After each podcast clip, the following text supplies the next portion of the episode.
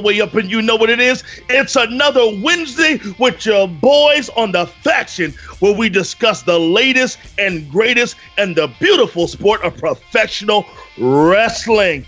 And I have him with me. That's right. That valedictorian and the father of Jackson and Jordan, Mr. GB. How are you? What's up, man? Listen, I am all the way up.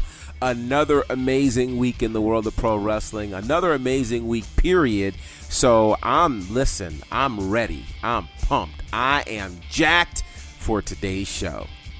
Now, don't say that too loud because you don't want a wellness test policy coming Oh, out against Jack, you yeah. over at the DDP yoga spot. So- you don't want DDP coming through with the cup. So speaking of DDP yoga, what a great segue that we didn't plan. So one of the super cool things about having my daughter here is I told her on the way here, like, hey, you know, I'd love for you to come to DDP yoga with me. She was like, okay, great. So yesterday we went together for a DDP yoga class. And uh, she's taken yoga before. She's done like hot yoga, and she was trying to understand the difference between the two. And I was like, I'm probably the wrong person to ask because I've not done any other yoga besides DDP yoga. Though I do know that it's like a unique mix of cardio and yoga, etc., etc. So we get there, you know, we've got our yoga mat. She's all good to go. And we're sitting in waiting for the class to start and our instructor's in the front. His name is garrett. Shout out to you garrett. Uh, and through the side door walks ddp Hey. and so thank god i met him two weeks before so i wouldn't completely fanboy out. And so i go to my daughter. I'm like hey that's ddp she was like oh okay. I'm like oh okay so she's like, "Are you fanboying right now?" And I'm like, "Hey, I met him a couple weeks ago, but I'm good. I won't bother him, etc., etc." And then I was like, "Have I done my job as a father?" If DDP Right, walks in the room, things. you know, DDP walks in the room and she's just chilling. You know, but she did an amazing job at yoga and reminded me of why I'm the dad and she's the daughter. Because, you know, she's doing moves better than I am. And I'm like, oh, Oh, my bro. Man, I was just But your daughter's an athlete, though. She's a, She she's a volleyball aficionado. She is. So she probably has all the working muscles to make it happen. She does. And so she showed that to me yesterday, and I was like, what in the world? But hey, burned almost 900 calories. It's a good day at the office. How long did it take for you to do that? Um, well, those classes usually run about 55 minutes. Wow. Yeah. So That's really cool. it was really, really cool. Of course, they measure your heart rate. You get to see how your calories are burning. And uh, it's an amazing situation. So shout out and to what, what's that? Uh, Smyrna? Is It's in Smyrna, Georgia? It is in Smyrna. Really? Okay, okay. And for people who are familiar with Atlanta, you know that's really not far outside the city at all. It's actually a stone's throw away from uh, SunTrust Park, where the uh, Braves play as well. So it's not far uh, at all. So uh, if you guys are ever in the Atlanta area, go do DDP yoga. Go to the Performance Center. You never know who's going to be there, but there's just something really special that they're doing there. and it's from uh it's in the uh Cobb County, which we know a ton of wrestlers Oh, who've yes. been representing Cobb County. a ton in Cobb County, and a ton of wrestlers are, are hanging out in Atlanta as well. So you just never know, you know, who'll be around. Listen, man, you you you listen. You guys don't ever want to give WCW its credit, Oh, but Lord. Atlanta and shout out Georgia Championship Wrestling used to be run by uh I believe Ole Anderson was booking back then. Mm-hmm. But listen, Atlanta is a hotbed for professional wrestling, and there's a migration because when you sent the picture, WCW number two Oh was on the wall. Uh, well, well, E W. well, and AEW again. I've got another AEW shot. Uh, definitely, there is a synergy between AEW and DDP. Uh, DDP Yoga, some of the folks that are there, et cetera, et cetera. So it's a super cool thing that's happening. Yeah. I'm wondering if, if if they can uh, lengthen the life of the wrestler in 2019. Is there a merger happening between the yoga world via DDP and this AEW wrestling world? Because you and I both know that the Performance Center the WCW had, and of course the Performance Center the WWE NXT has, it it at one point was very cardio heavy and very weights driven, very old school weights. Yeah. You hear about the guys doing uh squats over a bucket. You know, butt has to touch the bucket and come back up. But this yoga initiative mm-hmm. has really elongated the life of a Dustin Rhodes, yes. a Christopher Jerome Jericho. Mm-hmm. You even told me that Cody's even getting into a little yoga Cody, these days. AJ Styles, Ricochet, Tommaso Ciampa is using it. Ricochet's as, a yoga guy. Ricochet on several occasions has huh. done DDP yoga before his matches. Absolutely. Wow. Yeah. So a lot of the wrestling community is connected to it. Of course, we know it helped save the life of Jake the Snake and uh, Scott Hall. Lots of people because what he's able to do, and it's funny because his classes aren't just for those who love yoga. He has a separate class for people who are looking to rebuild their mobility, uh, get mobility back in their joints and in their knees, and all these types of things. So, yeah, it's a significant situation. And uh, it's not just hype. Matter of fact, you're talking about the connection between AEW and DDP Yoga. Uh, for the last couple of Starrcasts, and including this one, they've also had uh, a session for DDP Yoga as well that a lot of people participated in. So that's yeah. really cool. Yeah, there was one WrestleMania weekend also, I should mention. So, you know, a I'll, lot of the wrestling you, community values it. I'll give you one more wrestling piece from the uh, weekend that really got me hyped. Was I saw The Rock on Instagram post that he was at his farm in where Virginia. Yes, indeed. Who knew that The Rock spends time, most of his time, in Virginia. He called it God's country. I love that. You know, we're both. I'm from Virginia. Yeah. You spent a ton of your life in Virginia, yes. and The Rock has purchased a farm out there and is building his life. Right before Michael Jackson died, about a year before he died, Michael took his kids and spent about a year living in Virginia at a farm, wow. possibly even close to where The Rock lived. So Virginia is a place where people go to retire and their wrestling roots can last forever. Well, it's interesting that you mention that. Places like Virginia and North Carolina, uh, who may be popular for cities like Richmond, Virginia Beach, and Charlotte, uh, also have a lot of farm country. Uh, if you think about it, Andre the Giant spent his latter years uh, on a farm in North Carolina, Ellerbe, North Carolina. You know, you think about the Hardys and all of the, the land that they have in North Carolina. And a space like Virginia, uh, there are enough rural and farm areas there where The Rock could be without necessarily being harassed. He could grow his farm, he could do his stuff, and he wouldn't necessarily have to worry about, you know, people uh, giving him a difficult time in doing that. So, yeah, yeah it makes Virginia sense. is a quiet enough place. We really leave our celebrities alone. Yeah. Uh, you know, according to, to, to The Rock, who on his Instagram has even rocked UVA material. Wow. I'll go back to November 27, 2011, where he has on a UVA uh, football shirt. Wow. We leave our celebrities alone. So the Michael Vicks, the Allen Iversons, the Missy mm-hmm. Elliott's, the Timbalands, the Pharrells, the Chads of the world. Yeah. Now The Rock, the great one, they can find rest there, including Michael Jackson. Yeah. Because let them well, be. I'll, I'll, I'll, throw this point and then we'll, we'll move on with the show. Uh, Chris Brown. I ran Chris Brown, uh, Coco from SWV. Um, yeah. You know, it's funny. I ran into her at a Target one day. You know, like Did you, you just, really? Yeah, you just never know where you'll see people. So yeah, we, we, we get it there in Virginia. Shout out to uh, VA. So listen, if you missed last week's show, you missed a good one. Uh, it was a very busy week in the world of pro wrestling, and we recapped major events from Evolve, All Elite, New Japan, and WWE. We recapped Raw and SmackDown. Uh, it was quite the show. So go back Check it out. It's episode 174 of our radio show that you can find at bonafideradio.com or you can find wherever it is that you get your podcast. Just search for The Faction. New episode, new show, new content. Courtney, tell them what's up for this week. Welcome to episode 174 of The Faction right here on Bonafide Radio. We'll kick things off with the G1 Climax update. Also, Roman Reigns, what's his current status with the WWE and how long will it last? Is there something brewing between NXT and 205 Live? We'll definitely discuss the Raw reunion and SmackDown. Kevin Owens has a lot to say. But before we do, let me catch my breath with Finn Balor's theme song by CFO. You're listening to The Faction on Bonafide Radio. That is radio the way it's supposed to be. Hey, what's up? This is Matt Striker, and you are listening to The Faction on Bonafide Radio.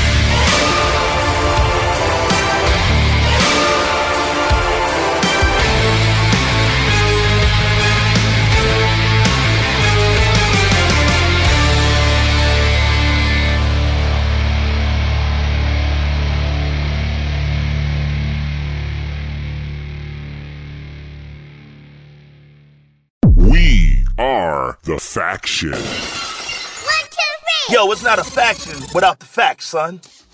Hey, welcome back to the faction. That was Finn Balor's Catch Your Breath by CFO GB. Give us the news. All right, so we're going to kick things off talking about the G1 Climax 29 tournament um, which I, can't say enough about the value of this tournament. It is one of the most historic tournaments in pro wrestling, one of the most grueling tournaments in pro wrestling, certainly the longest lasting tournament in pro wrestling. As it goes about five to six weeks time we're right in the middle of things and we had three big dates happen uh, over the weekend before today's happening. So let me get you updated on what happened over the weekend, and then I'll tell you what happened earlier today. So, in the A block, starting, they had a three day run, uh, which began on Thursday, the 18th, that saw Kenta defeat Lance Archer. Evil defeated Sanada, of course, their tag team partners. Kazuchika Okada defeated Bad Luck Fale. Hiroshi Tanahashi defeated Zack Sabre Jr. And Kota Ibushi defeated Will Ospreay. Matter of fact, all three of these nights were in Tokyo's famed Korakuen Hall. Uh, the B block met up on Friday, and it saw Shingo Takagi defeat Taichi. Jeff Cobb defeated Juice Robinson. Toru Yano defeated Jay White, which is still pretty amazing. Tetsuya Naito defeated Hiroki Goto. And certainly one of the biggest matches in this tournament that a lot of people are talking about, John Moxley defeated Tomohiro Ishii. Brutal match. A block Saturday night. Zack Sabre Jr. defeats Bad Luck Fale for his first win in this tournament. Hiroshi Tanahashi defeats Lance Archer. Kenta continues his winning ways, defeating Evil. Kota Ibushi defeats Sanada. And let me tell you, this match has already been considered match of the year candidate. Kazuchika Okada versus Will Ospreay. It's so good. We've put it for you on our Facebook page. So when you get the opportunity, go check it out. It was absolutely incredible. So earlier today, uh, things went down for the G1 Climax as they moved from Tokyo to Hiroshima at uh, the Sun Plaza Hall. And here's how it went down we had uh, the B block take place, and uh, Juice Robinson defeated Toru Yano. Uh, Taichi defeated Hiroki Goto. John Moxley remains undefeated, defeating uh, Shingo Takagi. Jay White defeated Jeff Cobb. And Tetsuya Naito defeats Tomohiro Ishii. So here's how it stands. Leading the A block, it's Kenta and Kazuchika Okada, both of whom are undefeated with eight points apiece. And leading the B block alone, it's John Moxley with eight points. Now, things will continue for the G1 Climax this Saturday. In fact, they've got a two day run Saturday and Sunday in Aichi at the Prefectural Gymnasium. Some pretty significant matches happening there, including, and this is going to be huge, the two leaders in the A block battle each other for supremacy as Kazuchika Okada takes on Kenta. One of those guys will remain undefeated. Should be very interesting to check that out. Uh, Kota Ibushi takes on Lance Archer. Hiroshi Tanahashi takes on uh, Sanada. And then in the B block on Saturday, eh, or excuse me, on Sunday, you're going to have Juice Robinson against Tomohiro Ishii. This is the match I'm looking forward to, though. Tetsuya Naito against John Moxley. B block on Sunday. Some big things going down. Have you had a chance to check out any of the G1? And if so, what are your thoughts? I've, I've walked through some highlights. I'm going to tell you this John Moxley is making a name for himself as a pure wrestler. Mm-hmm. We've seen him in the Shield. We've seen him on the mic. We've seen him entertain us. But can he just put it down in the ring? And the answer is absolutely yes, he can. Have you noticed the names of the people that he's beaten just to get to this place? Yes, he's beaten Taichi, Jeff Cobb, Tomohiro. Mm-hmm. Mm-hmm. And so when you look at that, he's doing his thing. Now I'm with you. Match of the year, that Will Ospreay and Kazuchika Okada was a great match. Here's what I noticed about the match. When they do a consecutive set of moves and then they both sit on the ends of the ring and just look at each other like, mm-hmm. okay, well, that was good. Mm-hmm. But notice how much how much more violent the match got as it went on. Yes. It started very friendly, mm-hmm. very I know you, you know me. Yeah. And by the time he gave him the boot outside the ring, Yeah. they were going toe to toe. But this is why we love the G1 climax. Mm-hmm. This is what we live for right here. Yeah. It is the, the best in the world. Forget Shane McMahon. Mm-hmm. This is the. It's actually a shame that Shane McMahon called himself the best in the world and has tried to steal that name and belittle it and lower the standard of it. But to be standing here with John Moxley and Juice Robinson at the top, and then Kenta and Okada at the top on theirs, brother, Let me tell you. we are heating up. 2019 again is another amazing year for the sport of pro wrestling. We are living in the new golden era. Clack could argue it, but he's not here to argue it. So I'm just saying this. It's very, very vital that you guys check it out. I want to ask you this question because uh, this question has come up on several other shows. We have uh, listeners who are picking sides relative to organizations and the like. Do you think it's healthy as a wrestling fan to watch multiple presentations of the sport, or should you just stick to you know whichever brand it is that you like? If you're a WWE guy, if you're an AEW guy, if you're an ROH guy, which do you think is the better thing to do as a wrestling fan? There are three types of people who watch wrestling. There are, uh, f- let, let, let, let me give you four. There is the per, there's the WWE fan. Mm-hmm. There is then the sports entertainment fan. Right? There is the wrestling fan, and then there's a wrestling fan. Gotcha. So all four of them actually make wrestling go around. Mm-hmm. The wrestling fans sit on the floor. Mm-hmm. The wrestling fans sit on the little uh, parts that's starting to go up into the bleachers. Mm-hmm. The sports entertainment, no, the WWE fans sit on the areas around the ramp. And then the sports entertainment fans sit in the nosebleed all four categories are actually needed to push the industry forward. There are guys who simply know The Rock. There are guys who sit who tuned in on Wednesday. I mean, I'm sorry, on Monday, just to see Stone Cold Steve Austin. Mm-hmm. And then you have the diehards, which and here's the reason why we're needed. The sports entertainment people and the WWE people are needed because they generate big dollars the pro wrestling fan is needed because we generate great wrestling. They all merge together. I sort of agree and somewhat disagree, and it didn't answer the question. Because the Well, I, be, be, be, be, be- because I think that I'm too much of a lover of all things wrestling. Mm-hmm. Because I love the fact that, listen, man, uh, it's- it's- and we'll talk about SmackDown. Nothing in me wants to see uh, Shawn Michaels fight Dolph Ziggler. No, no, nothing in me wants to see know, it. I don't know that it's going there, but that's another but- discussion but we can discuss. to see The Rock actually have some business outside of wrestling, to see DDP have some business outside of wrestling, means that the sports entertainment world took to him. Well, you need that. You need the average Joe who just knows you for bang or knows you for raised eyebrows. But then you have the wrestling fans who is us. We know who Will Ospreay is. I heard I heard Chris Jericho say this on uh In the Ring podcast the other day. He said that the sports entertainment people who pay the big bucks to uh to to they show up in thousands, they don't know the young bucks. We have to introduce the young bucks to them. He said the wrestling fans know the young bucks, but the the average person doesn't know the young bucks. So it takes both. Yeah, I, I, I, don't, I still don't know that you answered my question, but I, I get what you're saying.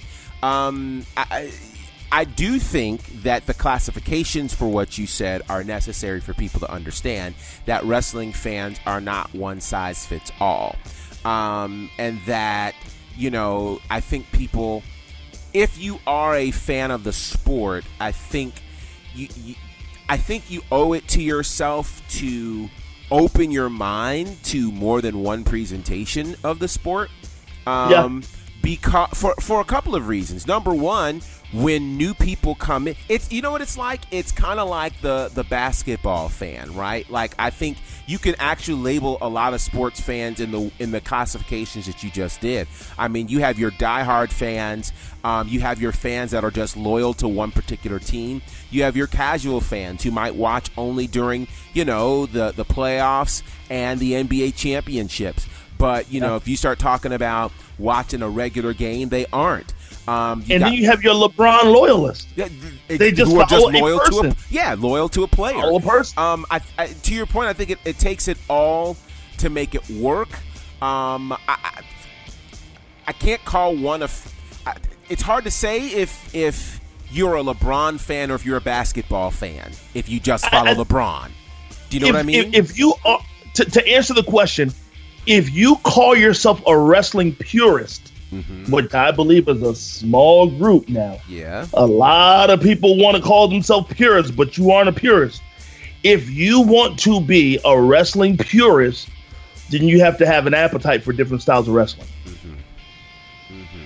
Yeah, so, and I say this because we have folks who are listening and who are paying attention to us that uh, only watch one thing. You know, in, in that case, for many, it's WWE. Uh, certainly nothing against that. Obviously, we are big WWE fans. But part of the reason why our show is designed the way that it is is to help uh, introduce you to some other yeah. things that are happening. Because here's the deal, right? You may not watch it, but the people you're watching are watching it.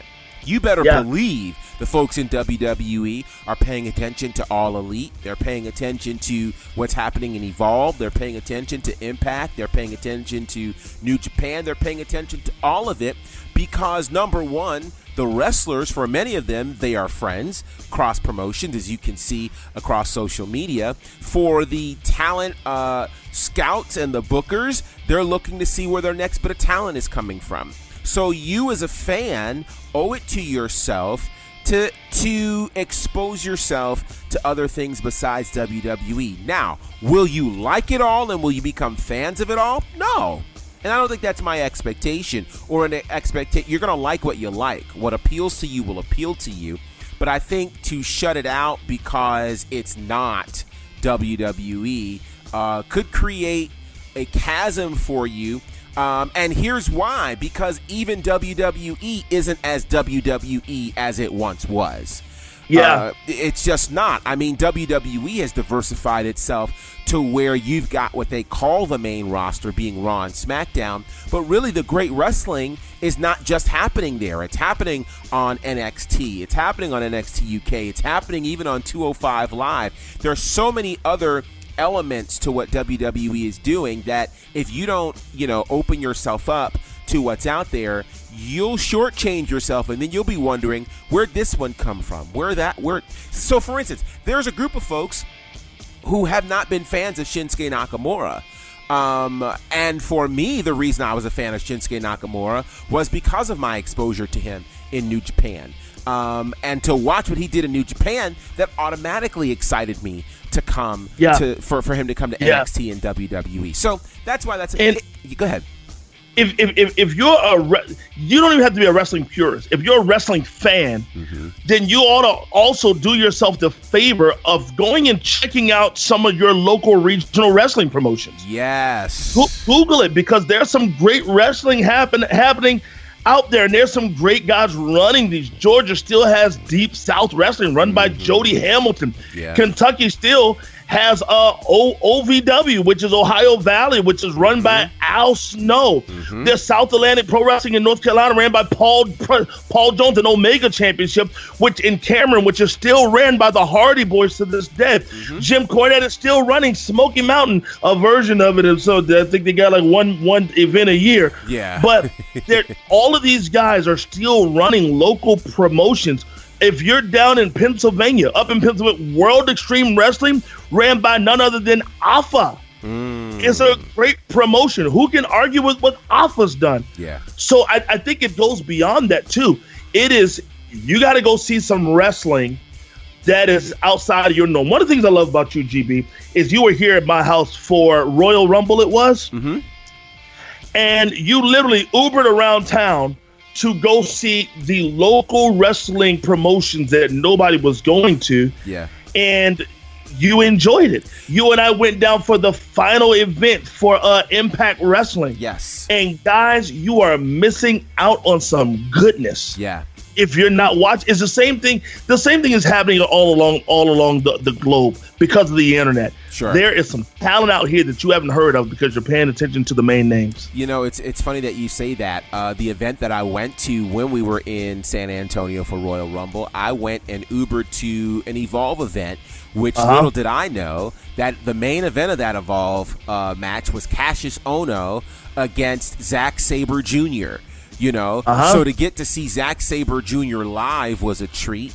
Kassius Ohno's last Evolve match before he went to uh, uh, NXT, and this is before they really had a relationship. Now it's interesting to, to watch how WWE's relationship with Evolve has evolved to the point of them taking it public and allowing the 10th anniversary of Evolve to be on the WWE network, to make greater references to Evolve on WWE television. They get it.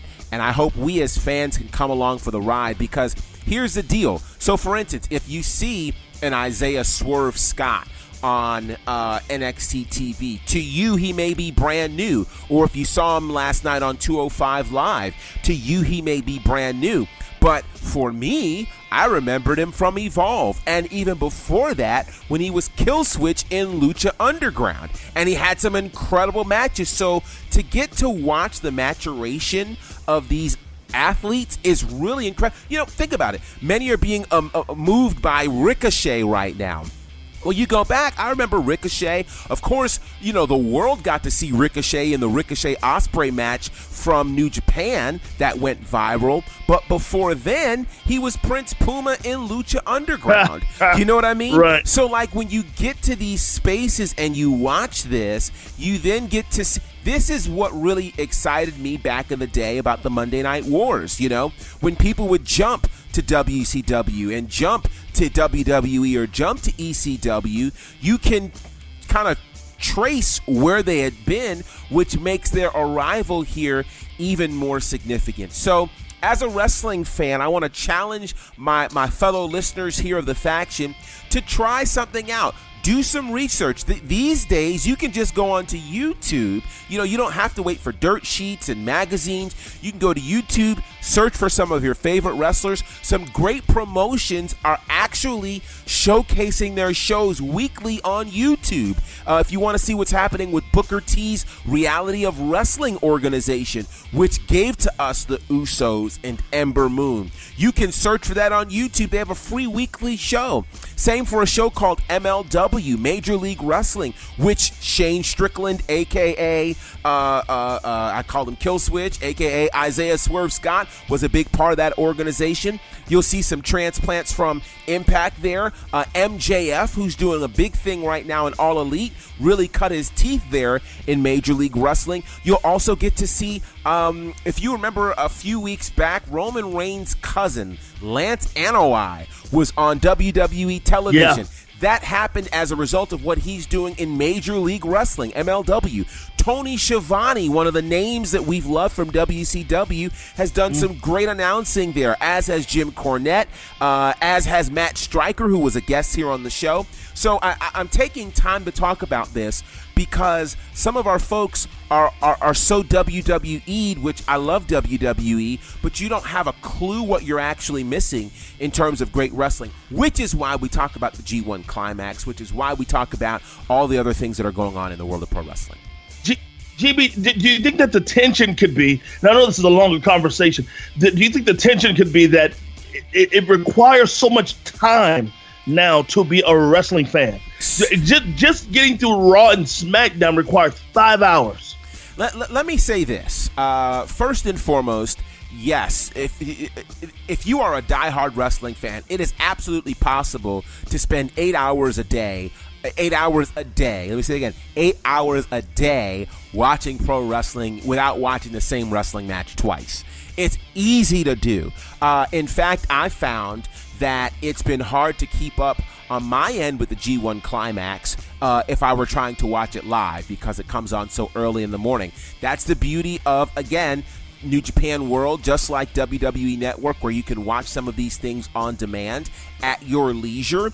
Um, you know, in bite sized pieces and morsels. That's the beautiful thing about television right now, period. So I would just say if you don't have the time to commit to watching wrestling 24 7, as most of us don't, find something that you like. Find a match that you like. You know you, you may not be able to consume it all at one time but find a time that you can. I think what you'll discover is some of us don't know what we really like because we haven't been exposed to it and wow. uh, when you see some of these things, like I went on a search one day. I didn't know about Major League Wrestling. I found out about it thanks to John Murray, who had went to a couple of local live shows. And then I discovered they've got a whole network and all these super cool things that are happening. And then you're like, wow, I can dig that, you know? Um, so so do that. I think it'll enrich you as a wrestling fan, and that's one of the things that we're committed to here at the faction is bringing you a wide diversity of what's happening in the world of pro wrestling. Again, you won't like everything, but I think there's enough out there where you'll like something and you'll go, "Oh my god, I didn't know about Will Ospreay. Oh my god, you know, Dean Ambrose and Jon Moxley, I know they are physically seemingly the same person, but their wrestling styles are completely different. And I had no idea he could do that. You know, those who were just introduced to AJ Styles 3 years ago when he came to WWE. Well, boy, do you know the stuff you're missing? And here's the right. cool thing on some of these networks and on YouTube, you could research and watch their old matches.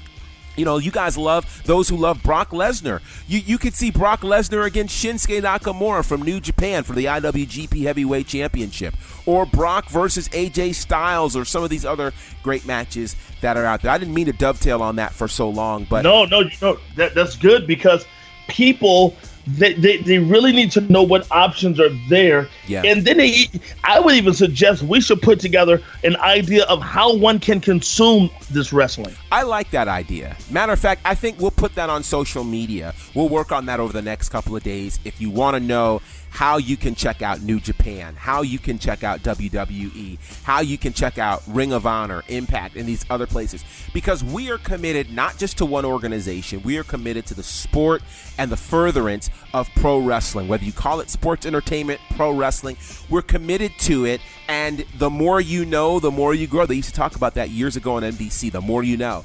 Uh, so yeah, I think it's definitely to our advantage to be able to tell you about that. So, with that said, uh, we've got to take a break. When we come back, we're going to talk about Roman Reigns. Did he return too soon? There's an interesting report out there which may speak to the fact of why you may not see Roman Reigns in the main event picture like you thought you might have seen him. We're going to talk about NXT versus 205 Live and what happened on 205 Live last night. And of course, we're going to spend some time talking about this Raw reunion the biggest Raw reunion in WWE history. Was it a hit? Was it a miss? Do we need more of it? I know what Clack would say, but Clack isn't here, so we're going to say what Clack would say uh, and more. But right now, let's go to some music. Uh, this is music from the Undisputed Era. It's their theme song coming from CFO. This is The Faction, powered by Bonafide Radio. It's me, DDP, the king of bada bing the master of the diamond cutter, the three time, three time, three time world champion and CEO and founder of DDP Yoga.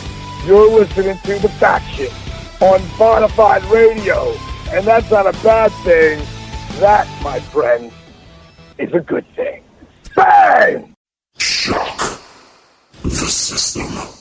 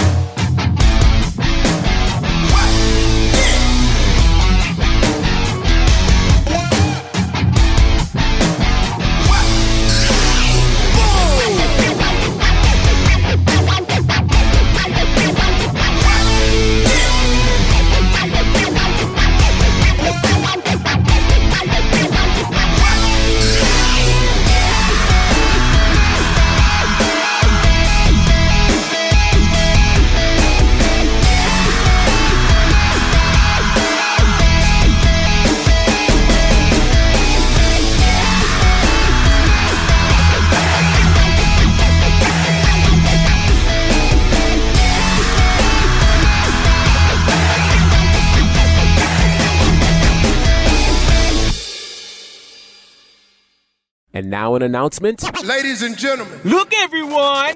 Belle and Ebenezer are in love. No, silly. Kane is in the building. You can now listen to Bonafide Radio courtesy of our new mobile app.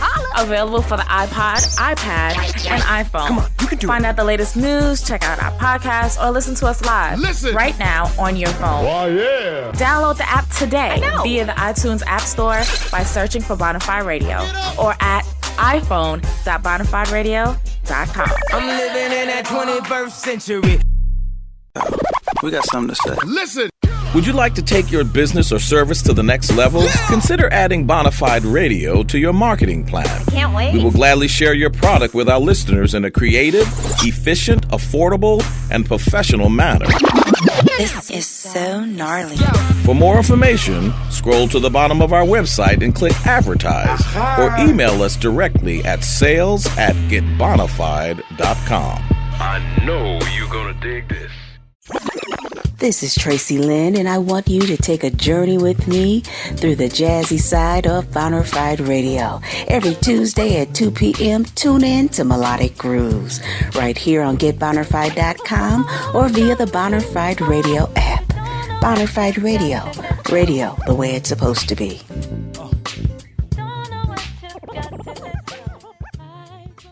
We are the faction. Yo, it's not a faction without the facts, son. Hey, this is Courtney. Welcome back to the faction. That was Undisputed Era's theme song by CFO. GB, listen, man, I love Undisputed Era. I do too. I, I, I just think they're good for the culture. Yeah. I think they're good for ratings. And if they don't call them up and let them run Russia, whatever that means, No. all no, over no, the roster. No, no. I don't want them to call them up right now. I don't. No, I mean, I mean, listen, if they're not going to let them be undisputed era, don't call them up. Yeah. I mean, If you're going to tamper with that, and you know they are. Now Listen, the only the only place I imagine trust undisputed era versus New Day. the only place I trust them is under the watchful eye of Paul Heyman. Oh, I agree with that. Now that I would agree. That's the only because I know that they'll be cared for and they'll be handled properly. So, so speaking of watchful eye, you know, by now there was a rumor. Uh, certainly, when Roman Reigns made his full-time return back in February, which, by the way, won him the first WWE's ESPY award, um, many figured that when we got to SummerSlam, he would be in the WWE title picture, or certainly by the time we get to Fox uh, in just two months, where SmackDown will make their debut uh, on Fox at the top of October. Oh, that reminds me. I'll come back to that in a second. AEW, just don't let me forget that. Um, Okay. But there's a report that's out um, that's talking about the current status of Roman Reigns. It has been said that Roman Reigns is actually not back with WWE on a full time basis, which would explain why we don't see Roman Reigns really in a lot of main event scenarios. If you'll notice, he's been, uh, as many have said, protected in tag team matches, uh, in spots here and there. But, you know, the Roman domination that you thought you were going to see, that they kind of alluded to uh, when they put him on SmackDown and let him come to Raw, isn't really happening right now. And that's a lot to do with, many say, his health. Um, and so I want to ask you this question Do you think Roman Reigns came back too soon? No, no, I, I, I- can't say he came back too soon. I think how they are monitoring uh, his output reminds me of the current day of the NBA, where you have a Kawhi Leonard who signs with the Clippers and says, There are 80 games. I really would love to only play a max of 50 games. And they call it uh, workload management. And it's because Kawhi says that 80 games takes a toll on my physical body in a way that I'm not healthy when I need to be healthy. So I'm okay with with how how um, he's come back. I'm okay with how they put him in tag team um, uh, situations. I could not understand when he wrestled with with uh, Taker. Taker was getting mollywopped. I mean, and Yeah, I was just yeah. like, "Good God, Taker's taking it." Yeah. But it's because even Taker, uh, being the o- the older and the elder statesman of the locker room when he's there, is willing to say, "Hey, young guy, uh, "Heal Up, I Got You." Mm-hmm. So I think what they're doing is brilliant. And to be very honest, it didn't even dawn on me that I hadn't really seen Roman in singles competition. Yeah. It really hadn't. And, I- and I remember something that uh, uh, maybe Kevin Sullivan. No, no, no. It was Shawn Michaels. Shawn Michaels said this when he came back for his first match. Uh, it was a street fight with Hunter, Mm-hmm. and yes. he said because street fights are easier to do than wrestling matches. So I kept wondering why with some of Roman's matches they were uh, uh, uh, stylistic matches, as you yes. said. Yes. Uh, and it's because they're easier, they're more rest moments, and then that you could pull off. So no, I don't think he came back too early. I think I would rather see him come back like this, and he slowly work himself back into full time wrestling shape, mm-hmm. than to sit out for a long time and them try to try to throw him in and he be injured really bad. Yeah. So shout out to Roman Reigns and shout out to the WWE for yeah, we have to give them credit for this. We have to give them credit. And again, this completely debunks Brandon Clack's theory that there's no that there's a talent deficit because the fact that you didn't even realize that Roman Reigns was not in the main event picture says that we've got enough talent that is really handling the main event spots such that Roman Reigns isn't needed in that space. Seth Rollins has really stepped up. Brock Lesnar being back. Kevin Owens on SmackDown. Kofi Kingston. You know, you got a lot of players that and a lot of supporting stories as well that are are causing us to be interested in the sport and interested in what WWE's producing, which is the same thing and same formula that made the Attitude Era work. Before we get to Monday Night Raw, which we're going to get to, there's some big news that we've got to talk about, and that's I, I didn't want to forget it, uh, which I'm glad we, we mentioned that there. AEW, I cannot leave without talking about AEW. Major news breaking on AEW as it's official. AEW debuts on TNT Wednesday night, October the 2nd, live from Washington, D.C.'s Capital One Arena. It's gonna be huge, folks. Now, there's there were a lot of questions as to what their TV show was gonna look like. Would it be taped? Would it be live? What would happen? Let's be clear: the Capital One Arena, the former Verizon Arena, uh, is played home to a lot of big events in WWE. Several major pay-per-views from uh, SummerSlam to Survivor Series have happened there. Uh, SmackDown's 20 year anniversary. Was it the 20 year anniversary or the 1000th show? I think it was the 1000th episode. One of those two. Hap- no, it's the 1000th episode. The 1000th episode of SmackDown happened right there in that arena. And so All Elite will be premiering their live weekly show on TNT Wednesday, October the 2nd. So when you were talking, Courtney, about uh, how expensive time wise it is to be a wrestling fan, let's do the math here. It's interesting. Monday night, you've got, uh, well, really, that week it's going to be Monday Night Raw, it'll be Wednesday night for All Elite, and then Friday night for SmackDown. Thursday, excuse me, Wednesday, you'll still have NXT floating in there unless that gets changed. Um, it's going to be an interesting time in the world of pro wrestling. What are your thoughts on All Elite TNT Wednesday, October the 2nd, live from, of all places, Washington, D.C., a market they've not been in before? I'm actually shocked. I'm actually shocked that the first one is in Washington, D.C. Clearly, they know something that we don't know, and they trust something that we have just proudly, I guess, looked over. This show is a two hour show. 8 to 10 East Coast, which is 7 to 9 here, very reminiscent of SmackDown. And Warner Media has done a great rollout of this. I'm actually catching up on Variety.com, which is the news to the stars and for the stars. And Warner Media has rolled this out in a great way. Mm-hmm. AEW, they got their hands full. They're on Wednesday night. I'm glad they didn't go Monday. I'm Right. glad they didn't go Tuesday. But I'm also glad they didn't go Friday. Wednesday night seems to be a great hump day moment for them to really get their people over. Now, here's what's going to happen. I agree with what Chris Jericho said. They got to find a way to make Young Bucks household names. They have to find a way. I think Kenny Omega is just waiting to become a household name. Cody and Brandi are, to me, are already household names. But guys like a Hangman Page, Mm-hmm. So Washington D.C. I'm. I, n- Let's be listen, clear. Man. This is still WWE country. It, it, it is, and so my fear is I'm praying that they haven't bitten off more than they can chew by going to this arena. Well, let me just. Okay, this is the, where the counterpunch comes. Which, by the way, I think it's interesting that you're saying this when back in January we were in Nashville doing a special show there where you proudly said that by the end of the year, All Elite would be the number two wrestling organization in the world. So it's surprising that you'd have doubts about this. I will say this. I, you know, think about think about what they've already done. They ran, uh, of course, there was all in, but all out sold out in minutes in Chicago, a huge wrestling town that was once all WWE country. They've gone to Las Vegas, which had been primarily WWE country, though WCW had done some good shows there. Their Halloween Havocs were there.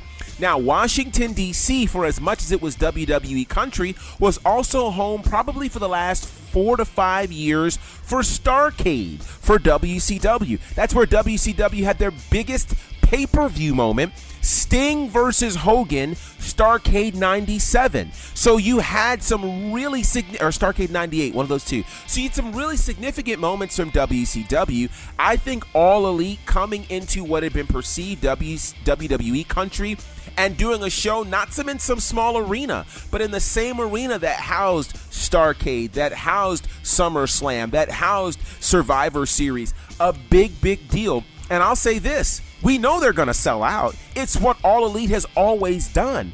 So uh, I think this is going to be intriguing. GB, even for basketball, 20,000 seats. For wrestling, you're looking at 27, 26,000 seats. That's well, why I, I, I, don't know that it'll. I don't know it'll be full 26. You gotta you gotta count in you know production in terms of set so, design, so et cetera, et cetera. Even so if 20. they do let's 20, 20. Mm-hmm. Mike Tyson fought his last fight at this arena mm-hmm. and barely filled it up with 20,000 people June 11, 2005. I'm just well, saying. Okay, and so to that point, to that point, that was the 2005 Mike Tyson, right? Uh, that no, wasn't but, but, but, that wasn't the GB, 90s Mike Tyson. The Sears the Sears Arena, 11,000 people mm-hmm. at the Sears Center. All I'm saying is that they have to double what their best has been. Well, actually, their best was better than Sears because uh, the whole Vegas situation, double or nothing, was 14,000 people. Um, so they have to best that. That's not. But and I'm not saying not that they can't do it. I'm not saying that they can't do it. I'm just saying it's going to require more. No, it won't. No, it won't. You know why? Because what we forget is the only reason that they only put for, the only reason that it was 14,000 people in Vegas is because that's all the venue could house. They crashed the website so, on multiple occasions. I really so, think there's enough long, of a demand for it. How long will fans, and again, I'm, I'm quoting Chris Jericho mm-hmm. in his recent podcast. Mm-hmm. He said the quick reality check that we're going to have is that there's a difference between guys flying into a city for a one off mm-hmm. and people deciding, do I want to watch it on TV or do I want to be there? Here's what I'm, I'm going to suggest. I'm going to suggest, first of all, that if you're talking DC and you're talking the first, a, a lot of people care about the first. They may not yeah. care as much about the uh, so second. I'm not concerned third. about really they the care first. About the first. But so what I think is going to have to happen is on this first show, they're going to have to do some really significant things to attract people's attention, so that when they come to their city, people will go, "I need to be there." Now, I'm going to say this. I think that they've started off well with having two of their three events free on Bleacher Report people can go right now and look at those events and get a feel for what's happening. Plus, on top of that, you got what's been going on with, uh, you know, their internet channels. Then on top of that, let's not forget, All Out is happening in just a few weeks, about six weeks from now, which will be roughly uh, five weeks before this TV situation. So I think they're going to do an all-out blitz in terms of television. I think again they've got a net. They've got something that's a little bit different than what WWE has right now. TNT has not been in the wrestling game for 20 years. TNT is very bought in to seeing that All Elite does very well. It's a different buy-in than what USA has. It's a Well, different buy-in than what even Fox has. TNT has something to prove. Yes. So because they've they, they, they they've gotten the but but TNT has something different than a than All Elite has to prove. TNT has to prove that they aren't who they said they were in the narrative of WCW. And so they're coming back to the table a little bit saying, no, no, no, no, no. We, we know what we're doing. Watch this. And so that there are two entities that are coming together that have very much so something to prove. And as much as Jim Ross has said we shouldn't get into a show and tell match with Vince McMahon, that's all Cody's thinking about. Well, and not just that, but this is the same Jim Ross that chose not to attend the Raw reunion um, when he had permission from All Elite to do so. And that says to me, you know, matter of fact, I thought it was interesting, and, and this is the perfect segue, so get your Raw report ready. Uh, this is the perfect segue to talk about the Raw reunion because I thought it was interesting the All Elite names that, under previous circumstances, uh, would have been present, like Hall of Famer Billy Gunn, who would have been present with DX, who was there for, you know, Raw 25, but was not there for this. Jim Ross. And he only got a sly comment made about him. That was Right. Real Chris, quick. Chris Jericho, who was there for Raw 25. All of these names directly associated with All Elite. But then you had an Impact Wrestling name like RVD, who was just on their pay per view two weeks ago, show up with permission on Monday Night Raw. Very interesting. So, shout out to All Elite. I can't wait to see what happens when you guys get to watch them on free TV, TNT, October the 2nd. We're going to be counting down the days, and who knows what's going to happen between now and then. Maybe we can get an interview with someone from All Elite. I don't know. Oh. But uh, the reality of it is, some great things are happening, and we're excited for All Elite. October the 2nd. You better believe WWE is about to ramp up their programming. So, with that said, let's get the Raw recap. Courtesy of Courtney. Take it away. WWE Raw was live from Tampa, Florida, home of the one Hulk Hogan. That means he didn't have to travel to get there, and things kicked off when, as Vince McMahon called him, the best of all time, the greatest of all time. John Cena returned, old school John Cena. Looks like he even had a haircut under that hat, and traded bars with the Usos. Even encouraged them to stay out of jail. Mm-hmm. The Usos then defeated the Raw Tag Team Champions in Revival when Dad came down and lended a hand and they maybe even bust a move. Drew McIntyre attacked Cedric Alexander. The Viking Raiders defeated Zack Ryder and Curt Hawkins. Roman Reigns, below Samoan on Samoan battle there, defeated Samoa Joe. Paul Heyman confronted Seth Rollins on Miz TV. Rey Mysterio defeated Sami Zayn. Seth Rollins defeated United States champion AJ Styles via disqualification when there was a run in with DX and the Kliq and the OC. Is somebody now a part of D Generation X? Bray Wyatt attacked Mick Foley. Raw Women's Champion Becky Lynch and Natalya brawled on a moment of bliss. Superstar legends and Hall of Famers won and lost the 24 7 championship. Good to see old Brisco uh, out there again. And it was a shame what happened Pat Patterson. Braun Strowman defeated Randy Rowe and Stone Cold Steve Austin. Hulk Hogan and Ric Flair came out and gave a toast to Raw. Stone Cold, looking old for the first time that I could ever imagine, came out and threw some of his new beer out, gave everybody a high five, and even admitted to breaking the rules with one of the legends and breaking the law. GB, what did you think of Raw, SmackDown, whatever reunion? Well, let, I have a lot of thoughts, and I, I really want us to take some time to talk about this Raw reunion uh, for a lot of reasons. Uh, I'm trying to think of where I want to start with this. where do we want to start with this? I, I think there's Well, a part they- of. they- the, the, the rumor is, is that USA told them to do this. Yes, that is true. USA did tell them to do this, and So it was now- one of the ideas that USA had to help bolster uh, and boost the ratings for Monday Night Raw. So this was a USA So- idea.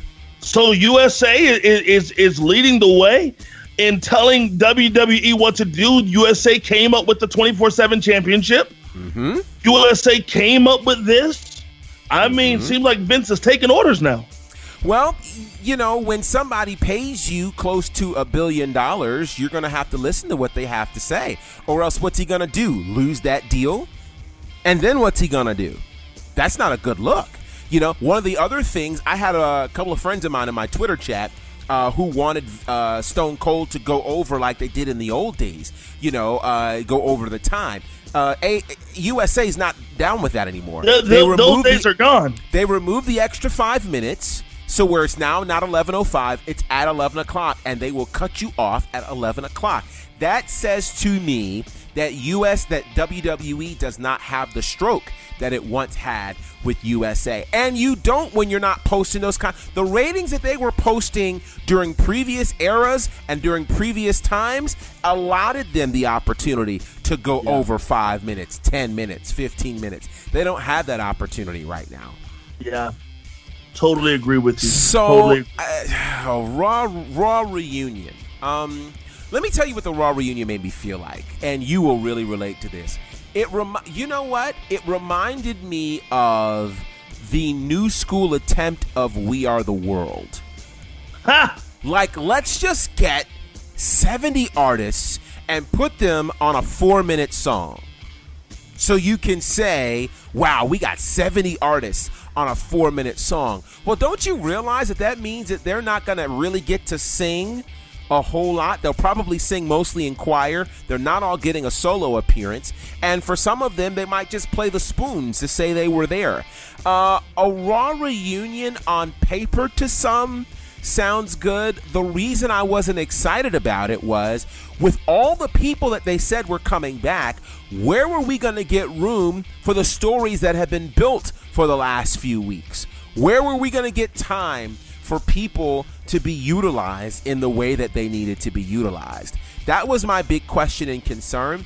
Um, I don't know if it delivered. And I'm kind of saving my thoughts on whether or not it delivered. What do you think? Do you think that the Raw reunion now delivered is a a relative term? Okay, it's a relative term because the the whole idea was for ratings, right? That's really um, what uh, USA was completely interested in. They weren't really concerned about the quality of the content. They wanted to know what the ratings would be. And here's the deal according to the ratings, it was a hit. It was the best Raw of 2019. It came in with 3.09 million viewers, which which topped the uh, Raw After Mania's numbers, which was 2.92 million. So for what they wanted to do. It was 26% up from last week, 11% up from the same week last year. So, yeah, uh, did it deliver in terms of what USA wanted? Absolutely. Now, as a wrestling fan, did it deliver what you wanted to see? I wish Clack was here for this, but I want to get your thoughts. What did uh, what did it feel like to you? Did it feel good? Did it feel right? What, what was it? What was it like for you? we were 11% up from people last year, which just simply means to me that 11% more people saw us suck. That's oh, all it meant. This night was a waste of a great opportunity. Uh, I, I can't even tell you how many things this is likened to that seem good on paper, but when it's executed, you're just like, this isn't going to work at all. Uh, you, you, you build up AJ Styles and the new OC only Which for them to hear The t-shirts to get are amazing. The new t-shirts are dope. Mm-hmm. Which to get them in a stare off with a wobbly Scott Hall, mm. a slower Kevin Nash, a Shawn Michaels who has no desire to have any physical contact with anybody. Uh, X. So to me, what you could have done in that moment is this: X Pac doesn't mind fighting anybody still. Mm-hmm. Kevin Nash is still in good enough shape to throw some hands. You know Triple H doesn't mind. Heck, let them get it on and really get into some real dirt with uh with, with, with the OC. OC stronger, OC's faster, but Kevin Nash, X Pac, and Triple H are dirtier. They're old men. They'll hit you with a chair. And guess what? Both groups could have gotten over. You know, you have Hulk Hogan. What what a moment if Hulk Hogan would have came out and Mark Henry and some of the other African American guys, and they would have had this this this brief where Hogan just says, "Guys, I said it privately, but I want to say it publicly. Man, I'm sorry." You know that there's so many moments that we missed, which made this the big letdown. So it seemed like USA forced it but WWE said, well, we ain't going to do much with it. Just going to hand out some free plane tickets to the guys. Come out here to Tampa. We're going to tell some stories in front of the, the, the young guys and all that. It, uh, GB, I don't know. Well, here's part of the other problem. And where was Brock Lesnar? Brock Lesnar's not a legend, and Brock Lesnar's the Universal Champion. He apparently doesn't Brock have to show up been there. like this. But this Brock is, should have been this there. Is, this is the point. There were so many issues behind the scenes with the Raw reunion. For one, uh, most of the guys that they had they had issues with because they couldn't get medically cleared. It, it, it, it, how, about this? Santino Marella would have been a great 24 7 champion. Well, okay, so we could have dedicated an entire show to the Raw reunion, and we probably should have, because there are way too many points to make. Like, for instance, to me, as if the 24 7 championship was not a joke before. Raw Reunion cemented and solidified it as the biggest joke in pro wrestling right now. You have eight title changes in one night. Okay, and and listen. So people want to go. Yes, we made history. Kelly Kelly's the first female to win the 24/7 championship. Well, if the 24/7 championship actually meant something, then that it's not like Kelly Kelly won the Intercontinental Championship. It's not like she won the WWE. She won the 24 7 championship, which there's never been a legit match for.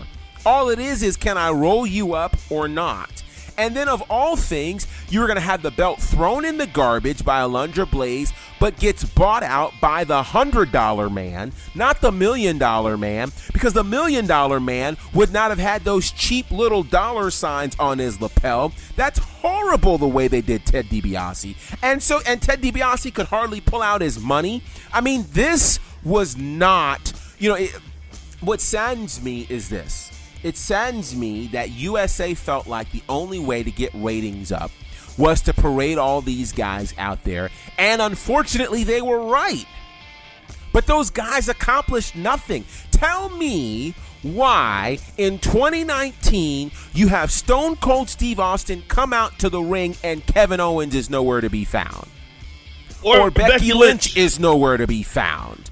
If anything, there should have been a passing of the guard with that. Like there were opportunities that were so heavily missed, you know, with this Raw reunion that I just sat back and went, Stone. So wait a minute, not just that, but we got a nervous Stone Cold. When have you Yeah. ever seen a nervous Stone Cold? Yeah, true. You know, it, it's it's amazing, and the stuff that you know, I've seen memes on this, but nobody was really paying attention as they should have. I was watching when Hulk Hogan came out. I didn't even look at Hogan. I looked at two people, Booker T and Mark Henry. And shout out to our friend Mark Henry, who refused to look at Hulk Hogan during that entire segment. He turned his he turned his side. He was talking to everybody else. He did everything but look at Hulk Hogan, which says to me, Hogan, you are not in the clear. No matter how much they want to push us, push you down our throat, it's not going to happen. And Mark Henry came on this show to tell you what he thought about Hulk Hogan and what he suggested to Hulk Hogan, and Hulk Hogan didn't respond to it.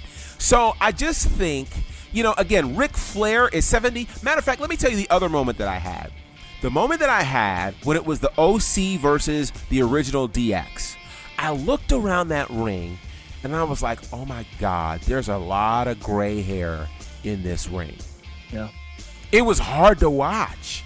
It was hard to watch. And some of their hair has been grayer uh, this time than when we've seen it before.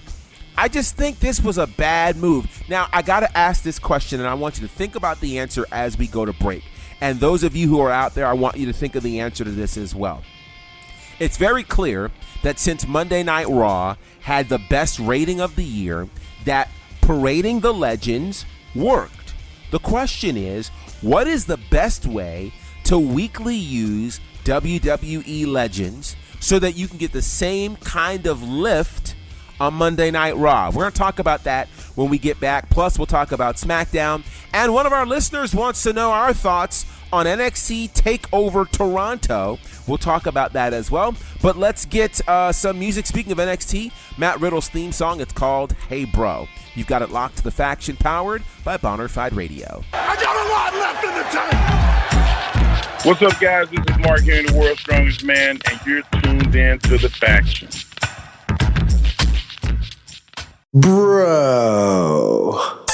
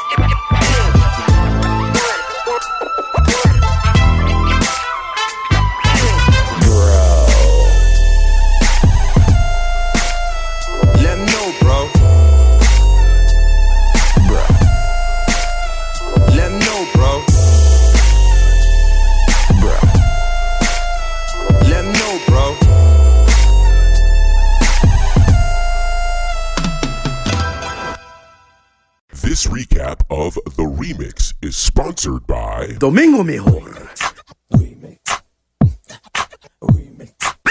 Born Stanley Martin Lieber in New York City in 1922, Lee entered the comic book world as a teenage assistant in 1939.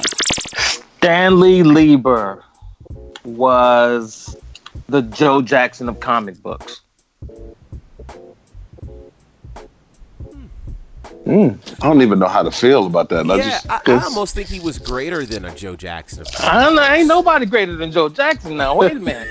oh, oh, oh, oh, See, that's when you messed up. No, no, no, no, no, Why you did that? Wait, why you did that? What are you, what I don't know why you did that, GB. Why you did that? Oh Lord. Stan Lee had a whole universe down in, in his head, in his in his mind.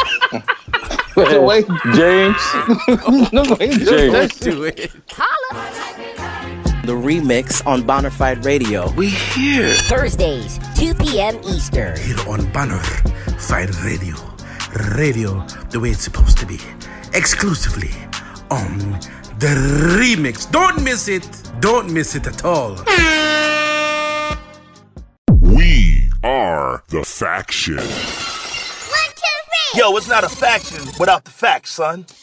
Hey, bro, welcome back to the faction. This is Courtney, and that's right, that was Matt Riddle's theme song.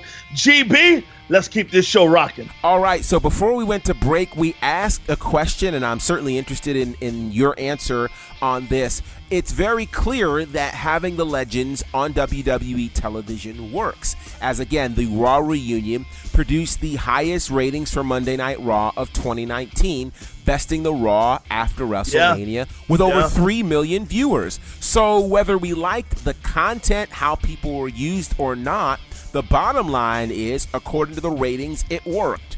So, here's the question What is the best way to utilize WWE legends on weekly television to help ensure this type of response without there having to be a Raw reunion every week, every month, or every quarter? Yeah. You, I, I'm going to go the long way to, to answer this. We find ourselves in the same situation as Saudi Arabia. Saudi only knows a certain uh, percentage of people, which is why Vince pulls them over there and pulls them out of the dust because they remember them from their heyday. You look at a guy like a Stephen Burke, who is the CEO of NBC Universal, a Matt Bond, chairman of NBC Universal content distributor, Tony Cardinal, who is executive vice president. All these guys who are Universal execs, they only, I'm sorry, USA execs, they only know who they know, which is probably the heyday for them of Raw when it was running crazy of the Stone Colds and all those guys, Hulk Hogan, Ric Flair. Uh, so if I'm going to try to put them in every week, first I'm figuring out which legends I want and don't want. I don't want Flair on TV every week. I don't want Mick Foley on TV every week unless he's passing the torch or going to get violent with somebody. I definitely don't want Hulk Hogan. And after watching Stone Cold Steve Austin, I don't want him on TV, nor Shawn Michaels. So which legends do I want? Now I have to bet to see if Christian shows up every week, does anybody want to see him? If Booker T shows up every week, does anybody want to see Booker T? Ricky Steamboat, last time we saw him in the ring, he actually looked decent, but that was about three or four years ago. Seems like he has the heart to at least give us one match. So here's what I would do with the Legends. I would almost dang near give them a G1 climax type thing where they lead up to a pay per view to win a yearly Legends championship match. And I've talked about this on the show before. I believe in this idea of a Legends title where a legend holds this title and they uh, have some type of a tournament that works its way up to that year who's going to win that title. So I think if you start, if you come out of the road to WrestleMania and you start that and that Legends title is culminated at SummerSlam, I think that could work. About them being on the uh, the the the TV every week, unless you're going to have them start co-signing. Uh, and normally a co-sign is them doing the job for a young guy. Well, we're, we're too smart for that now. We need to literally see a passing of the torch. We need to see Undertaker passing the torch to Bray Wyatt. That can culminate over time. We need to see others pass the torch to someone else. So unless there's going to be some passing of the torch, we don't really want it. If you're going to offer something like a small G1 climax where those legends can fight and scrap their way in matches that fit them, which may end up being less wrestling matches and more just bunkhouse brawls or street fights or whatever, that'll be what we want. But as far as seeing them year round, I just don't think that those guys can do it year round.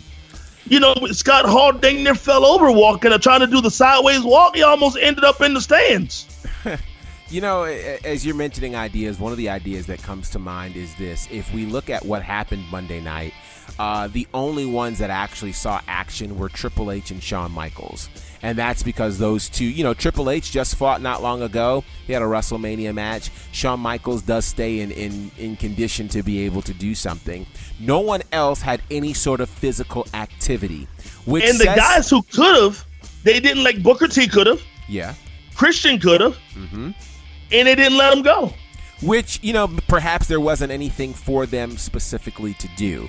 Um, what my thought is seeing that the success of their mere presence on television uh, was good enough, I say some of them should fill a role that we've not seen filled that is desperately needed.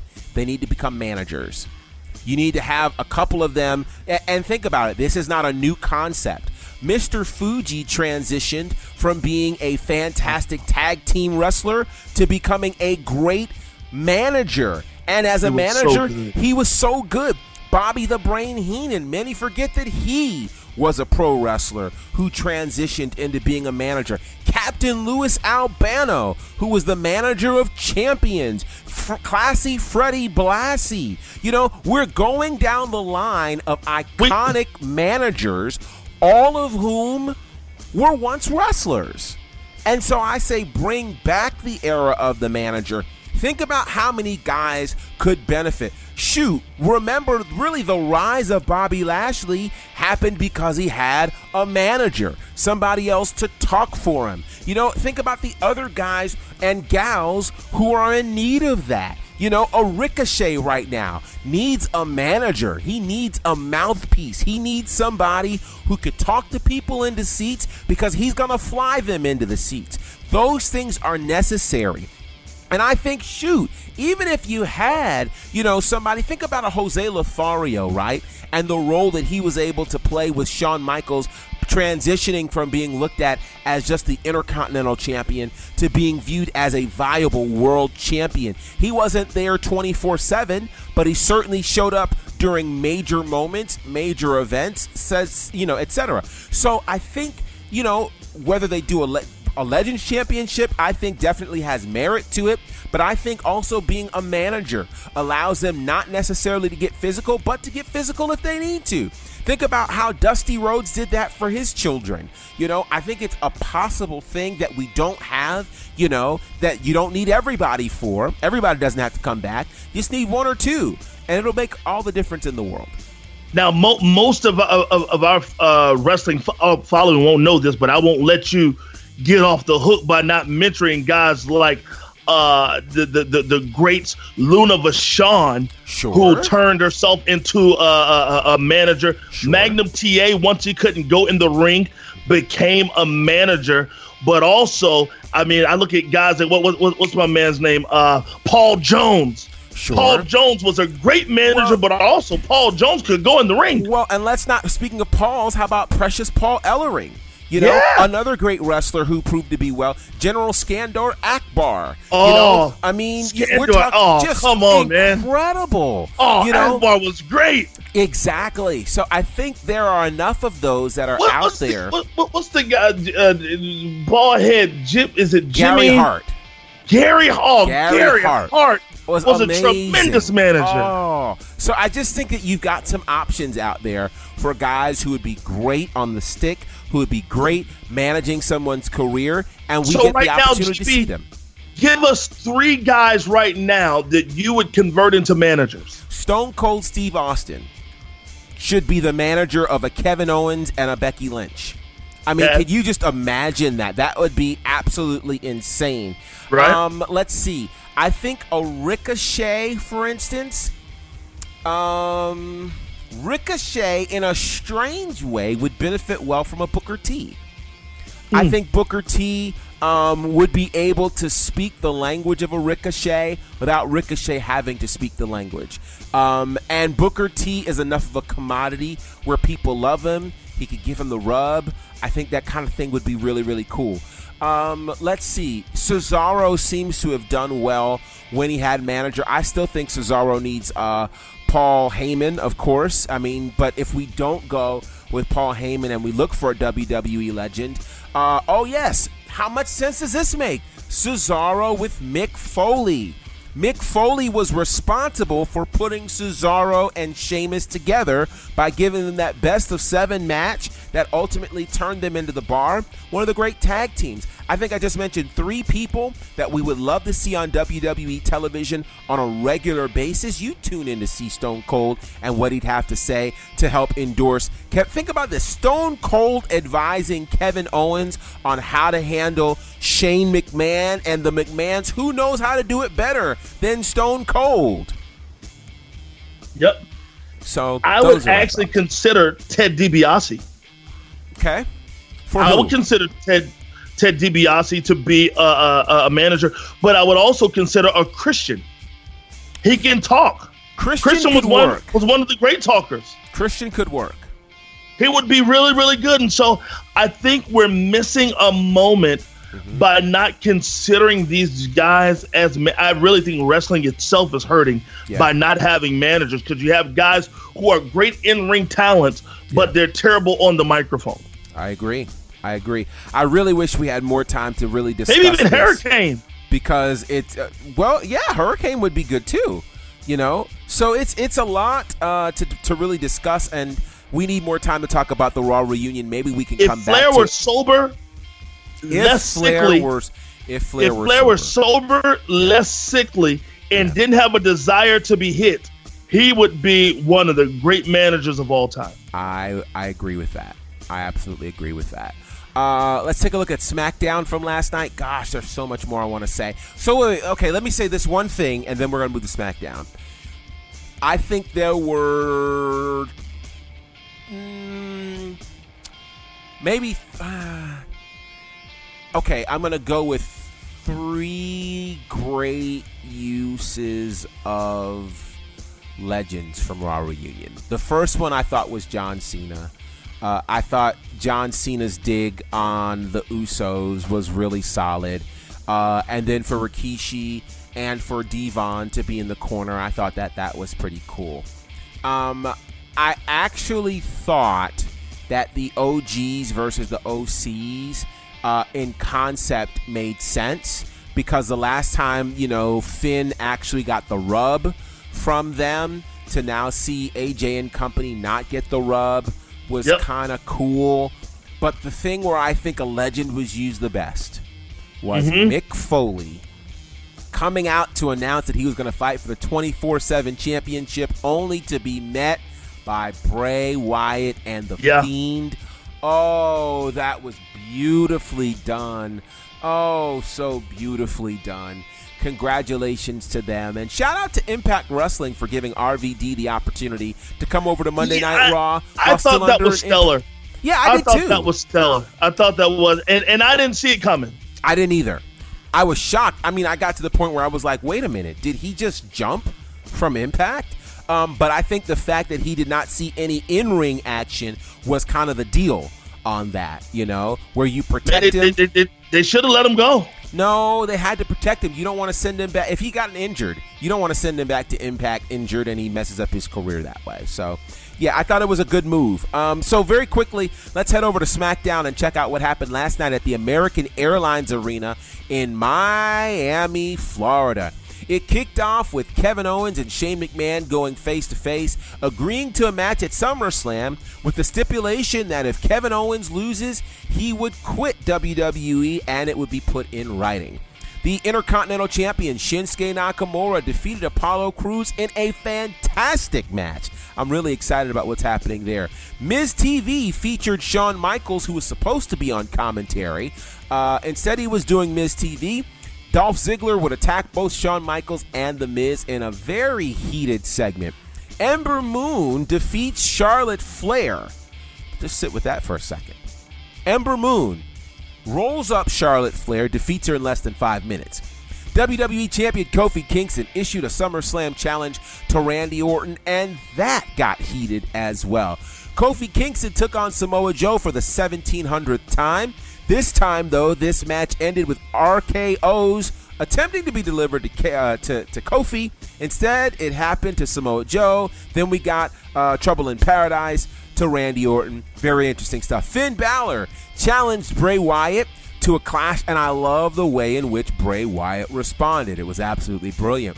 And Kevin Owens versus Roman Reigns happened and didn't happen as Shane McMahon, Drew McIntyre, and Elias were all attacked by Owens and Reigns, and Reigns would even leave the ring to give Owens all the shine. All right, what are your thoughts on last night's episode of SmackDown? Kevin Owens is over, man. Oh my God, he's so over. He's almost Becky'd himself.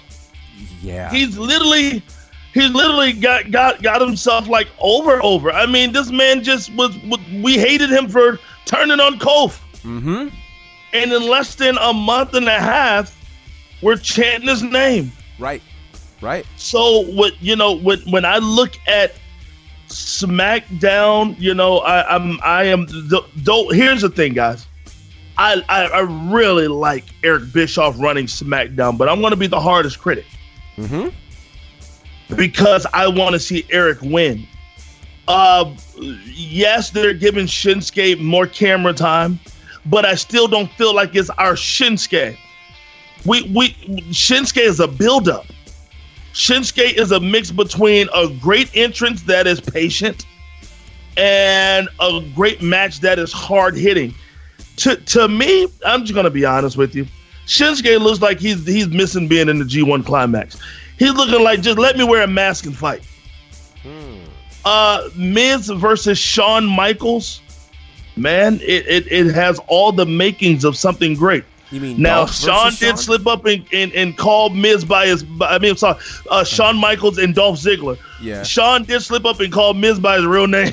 Well, Seth did it Monday night too. Seth called him Yeah, like too. Which, which, which, which I, I said either this is planned or these guys just spending too much time together off the road. Right, right, right, right, right. I did not like the Ember Moon Bailey moment with Charlotte. Uh, Hmm. I'm GB. I'm gonna say this, and the fans may send me hate mail. I don't believe in Ember Moon on this roster. I believed in her more in NXT. I also think that Ember Moon, Jamie Foxx calls it the the uh, he he he he has success weight on him at one moment. I don't know if Ember Moon's going to the gym as hard as she was at NXT. And don't get me wrong, I get it. Because like they say, when you're living down at NXT, every day you come to the gym. And someone's there pushing you and motivating you. I just uh, Ember, you got to do something, man. You you she's not looking the way she did when she was at NXT and I just don't know if I'm believing in her. Now, this Randy Orton Kofi Kingston thing has been a long time coming since the car back in the day. And so we're looking at that. Samoa Joe is is, is really about to be a relic and fade to black. Mm-hmm. Uh, Roman Reigns' big shot of him to to leave Kevin Owens in the ring and let him get the shine, but KO is over right now. Yeah. We're just really ready to see uh, Shane McMahon go far, far away. And for God's sake, Shane, don't ever wear that leather jacket again. So SmackDown, coming off of how much they botched the Raw reunion, it really could have been better than what it was. Well, I think, but but to that point, I think SmackDown was the only time we actually saw current WWE content continuing to be developed. Um, n- Really, not much was done with the Raw reunion to help further uh, the WWE storyline on Monday Night Raw. It was the equivalent to, you know, when you bring in the big conference speakers and you have the conference speakers come to your church and they blow it up all weekend long and then you go back to normal service where none of Yep. those folks are present and all the Yep. great crowds walked away. Uh, I think the job of what should have happened at the Raw reunion was all of those guys should have in some way been there to enhance the current crop of WWE superstars. And I don't believe that that happened with the exception of Mick Foley. Uh, as for SmackDown, I thought SmackDown had a lot of sass and spice to it. I mean, the barbs that were happening between Kevin Owens and Shane McMahon, Dolph Ziggler Uh, we're not going to ignore the fact that Dolph Ziggler compared Shawn Michaels being in the ring to Goldberg's last match. That's the first time we've heard anybody mention Goldberg on WWE TV since that horrible match with The Undertaker. Like, that was amazing Yeah. to me. The fact that Randy Orton had digs on Kofi Kingston, you know, blaming his Jamaican accent. The fact that Kofi Kingston said that Randy Orton used his influence to hold him down, and Orton actually agreed with that. We got elements here to a story that's going to make us care, you know? And let me just say this, too. Oh, two things Finn Balor, Bray Wyatt the way that Bray responded as Bray in the Family Funhouse, Firefly Yeah. Funhouse, Yeah. brilliant. Yeah. Oh Yeah. my lord. I am Yeah. just excited about this. And here's the thing I don't know if we're going to see the demon or not. But either way, at SummerSlam, there's only one way this ends. The Fiend has to win. There's no if, ands, or buts about it, or else all of this buildup was for naught. Um, I totally agree. and so, with that said, perhaps the hidden winner of SmackDown this week Uh-oh. was, was the New Day on commentary. Dude, what's listen, I said to myself, they got a career. They do. They got a career. They do. I said that doggone so Xavier good. Woods, Oh, God. he has a career, fam.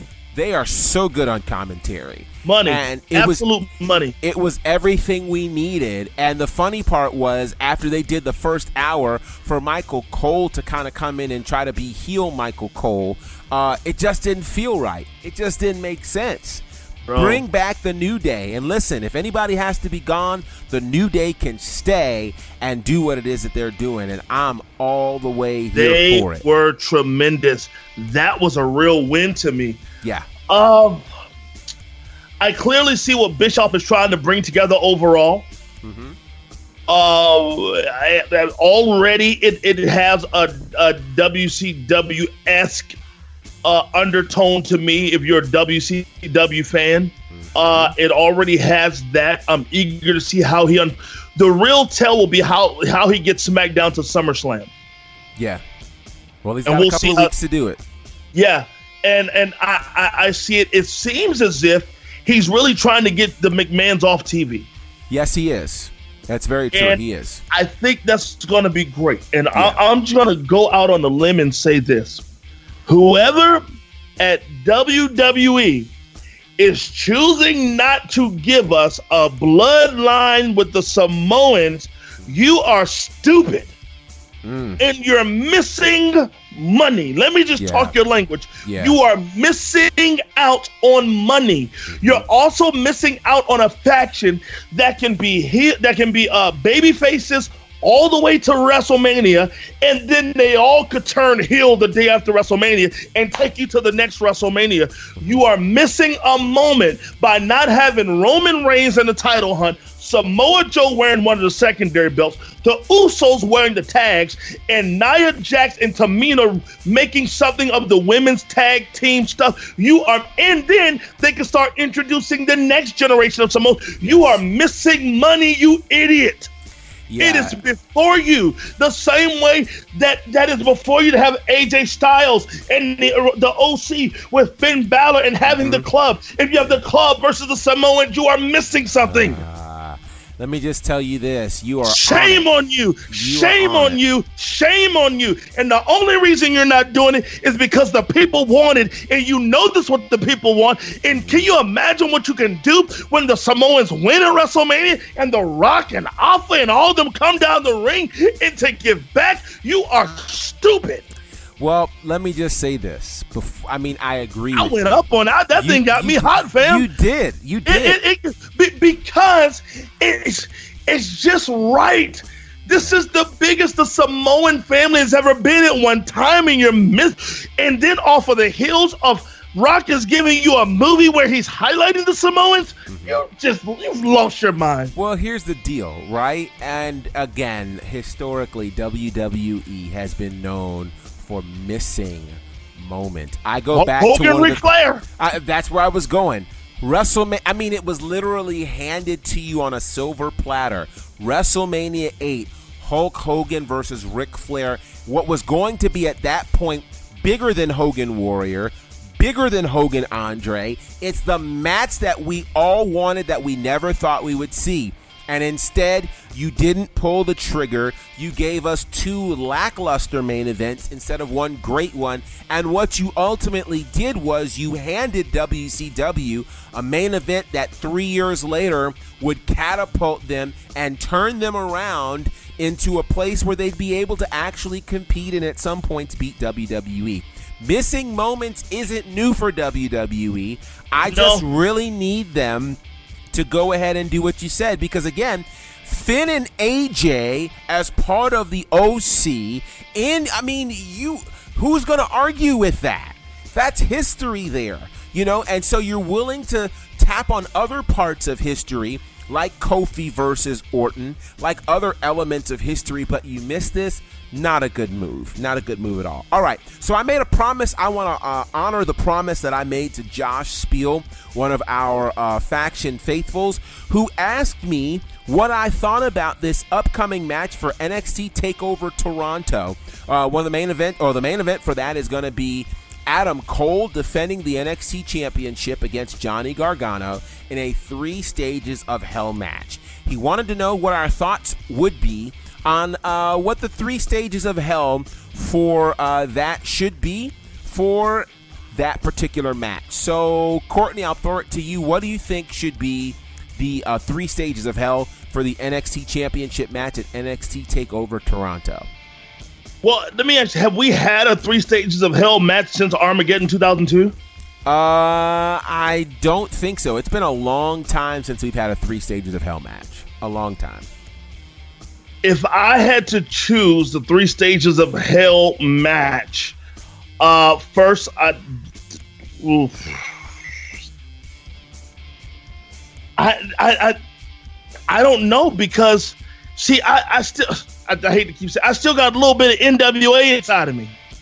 Mm-hmm. And and and I, I you know when, when I think of now, let me get this right. Three stages of hell will be three different types of matches, right? So wait, I'm gonna I'm gonna correct you because there have been a few. There was a three stages of hell uh, at the Bash 2009 between Triple H and Randy Orton. Um, three stages of hell, Payback 2013, John Cena against Ryback. Uh, What- that what- was the what- last what- one. What were the stipulations in those? So the first one was a lumberjack match. Uh, Okay. The second one was a tables match, and then the deciding fall was an ambulance match. Uh, and the one prior to that in 2009, the first fall was traditional wrestling rules. The second fall was falls count anywhere, and the third fall was a stretcher match. So so for so me, they've only done this four times. I would definitely start with. Uh, uh, uh, did you remember the the old school strap matches? Okay, you would start with a strap match. I would start with a strap match. Wow. Okay. So I would start with the strap match. I mean, in a perfect world, I'd start with a strap match. Then from there, I would probably go something like a, a, a, a falls count anywhere after the strap match. But I would end this thing with two words I quit. Ooh. There used to be something. You know, when, when, when I think, I don't know about you, but when I think I quit matches, I think Tully Blanchard. Tully Blanchard or Magnum TA. Oh, That, it is that something wood, about that wooden chair leg, man. it, there- there is something about hearing a wrestler say, "I quit," mm-hmm, mm-hmm. and and I think to me that's how you end it. So I would definitely start with the strap match. Uh, you can go from strap match to hardcore or something like that. But man, I would definitely end with I quit match, and I, I you know, I'm just a sucker for the old school uh, uh strap matches. Yeah, I, I think That match was the battle of wills. I could pull you to me, you could pull. I mean, it just was great. Yeah, I think the first one for me, the first fall would be a no DQ. Um, the second fall, uh, That's a tough one. The second fall is the tough one. Okay, uh, no, mm, uh, uh, I, uh, no, let's do it. Second fall, a TLC match. Ooh, that's good. Tables, ladders, and chairs. And then if we make it to the third fall, Hell in a Cell. Wow. That that I mean, it would be brutal. There's no coming back after that, right? No, Like, and, the and design of that is whoever it's lo- over. and then you got to give those guys two weeks off. Oh yeah. Oh my god. You need to give them a month off after that. Like yeah, know, yeah. It's got to give them some time off. So, uh, so here's what we want to do. If you guys have uh, things that you want us to talk about, matches you want us to talk about, to get our opinions on something, let us know on Instagram, Facebook, and Twitter at the Faction Show, and uh, we'll talk about it on a future episode. That's for sure. Uh, so, Josh, I hope you appreciated our answers, and uh, we want to hear from some other folks as well. So, definitely hit us up: Facebook, Instagram, Twitter at the Faction Show. All right, here's how you can reach out to us in other ways on social media. Courtney. At T Major Beard on Instagram or Twitter. Courtney Beard on Facebook. I want the Samoans. And you can reach me at Bonnerfied on all aforementioned platforms. It's going to be a big weekend. WWE has a big event called Smackville, which will feature uh, Kofi Kingston versus Samoa Joe versus uh, Dolph Ziggler for the WWE Championship that's airing live this Saturday. Meanwhile, this Saturday, I will be checking out a big NXT event coming here to the ATL. Uh, make sure you're following us uh, for our Instagram story on that. And I may perhaps have an NXT superstar to be in that story with me. You'll have to find out. So follow us on Instagram, Facebook, and Twitter at The Faction Show. Until next time, it's Courtney, it's Clack, it's GB, and we are The Faction.